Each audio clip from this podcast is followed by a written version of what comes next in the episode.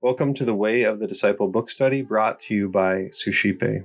My name is Eric Gallagher, and I'll be offering the reflection on chapter one titled Becoming Wet Clay in His Hands. Now, before we get into this specific chapter, I want to give a basic overview of the book. This book, titled The Way of the Disciple, is a book on discipleship.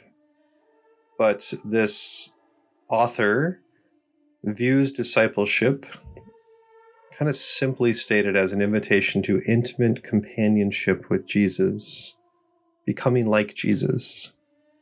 It's why we go through this book, is out of this desire that we have to be a disciple, to give our lives fully to Jesus Christ, to walk with him in all ways, to receive his life each and every day.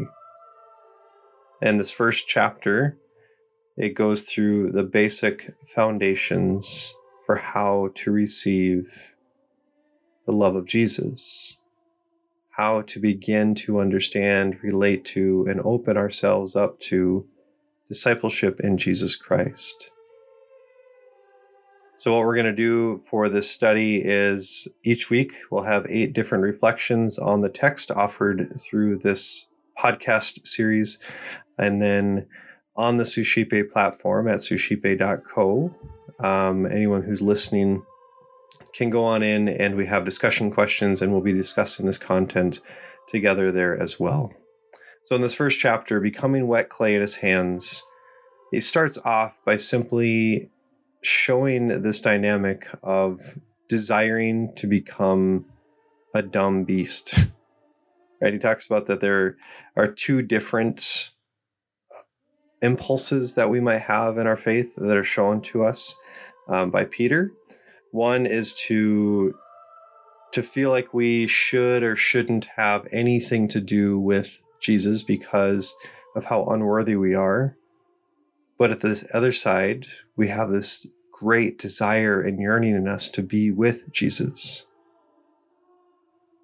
And so the dumb beast comes in from this Hasidic story that's shared um, of someone who is reading the psalm.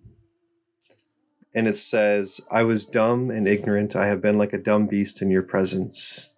And this man, being inspired, saying, "I want to be dumb.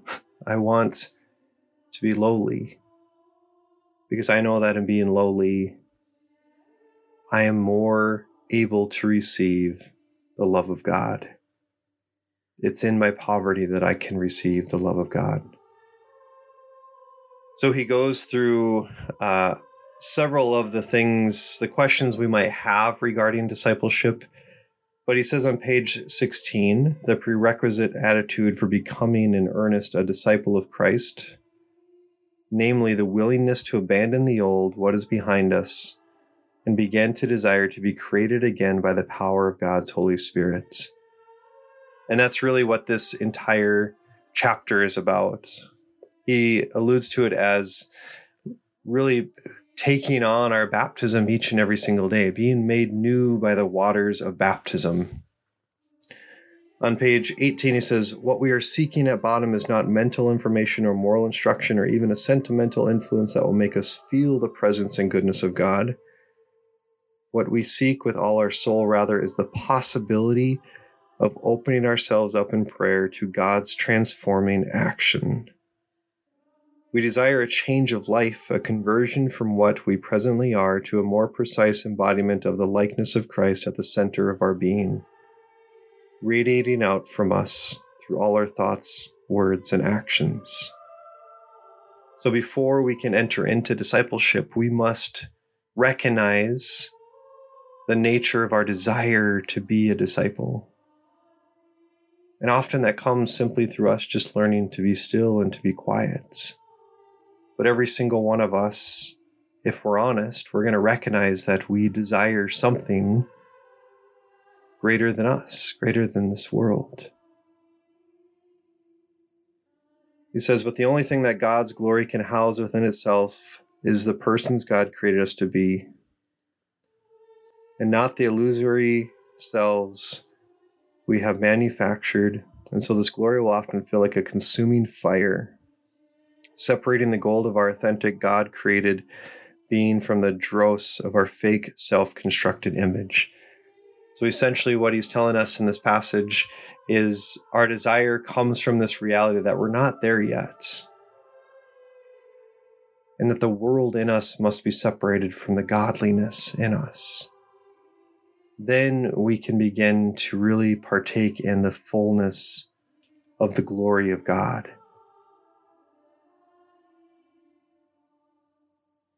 It says on page twenty-two, a test would be to ask myself whether I can really be poor, silent, and joyous while at prayer in the, in the presence of the beloved, or whether I come to him only to win him over to my own thousand projects and desires. Is our heart and our desires ordered towards Jesus or not? Are we longing to receive from him at every moment of every day? Are we so stuck on ourselves that we neglect to realize how good God is and what he has in store for us? And he really gets into this chapter a lot about how we can really get stuck in our ways, even if we are good, practicing Catholics that are doing all the right things. Even I think of myself, and I experienced a conversion to the faith um, about twenty-five years ago, and I've grown to believe that I have accomplished many good standards and norms in my life to be able to experience the love of God. But this author encourages us to consider how we can be made young and new again and cooperate in this process. Isn't that what any married couple typically desires as well? There's this newness in their marriage that gets lost once they start getting into kind of habitual marriage, right? But now it can be even better if we can maintain the depth and the growth of what we've received over time, but also regain and be reborn through new realities in that relationship. How great can it be? Because that's the one thing you're lacking in the beginning of the relationship, is that wisdom, is that depth, is that intimacy that you have now, but not at the cost of the newness and the life that was found in the very beginning. So he takes us into Genesis and helps to remind us that essentially what we're looking for is to be made new again and again and again in the garden. He says how that happens is through the spring of water. So on page twenty-five, he says, the mist welling up out of the earth and watering all the surface of the ground, which makes the formation of man possible in the very next verse, must represent the love of God being poured out over all creation and animating all things so that they can have life and being in themselves. Without being watered continually by God's love, each thing hardens, becomes static, fossilized. He says our baptism is an ongoing event. And this is the imagery that he desires us to have in this first chapter. That we would be like clay, always being fashioned into the love and likeness of God. But in order to be able to be fashioned and loved by the likeness of God, we must have that mist, right? That spring, that water that softens us in order to be able to receive.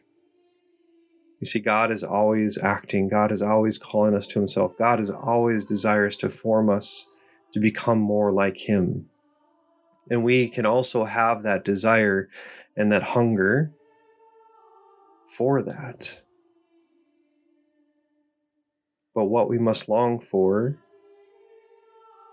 is the springtime in us each and every single day. That comes from abandoning ourselves, abandoning our thoughts, our wishes, our desires, placing them into the care of the love of God and allowing him to make us new. If there's one element of this chapter that I would encourage you to go back to and sit with, it's in the closing pages of the chapter when he talks about Irenaeus of Lyons. This is on page thirty-one. At the bottom of that page, he takes us through this very, very beautiful reading from Irenaeus of Lyons. And that's where the focus of our discussion for this week will be. It's going to be on asking these questions, putting ourselves to the test. Do you have the capacity to be formed by the love of God? Are you a wet clay? Are you a dry clay? And how can we begin to open ourselves up in a way that gives us the ability to be formed by the hands of our Maker into His likeness? Let us pray.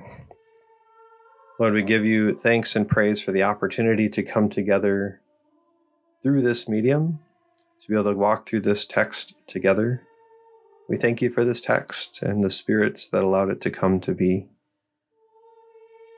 Lord, inspire us as we read, and as we study together, as we pray together throughout this time. Glory be to the Father, and to the Son, and to the Holy Spirit, as it was in the beginning, is now, and ever shall be, world without end. Amen.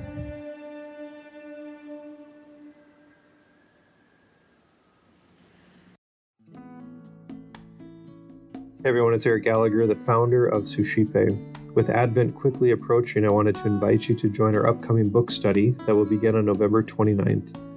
Fred and Kara from the organization Draw Near will be leading us through a chapter a week book study on the popular text, I Believe in Love, a personal retreat based on the teachings of Saint Therese of Lisieux.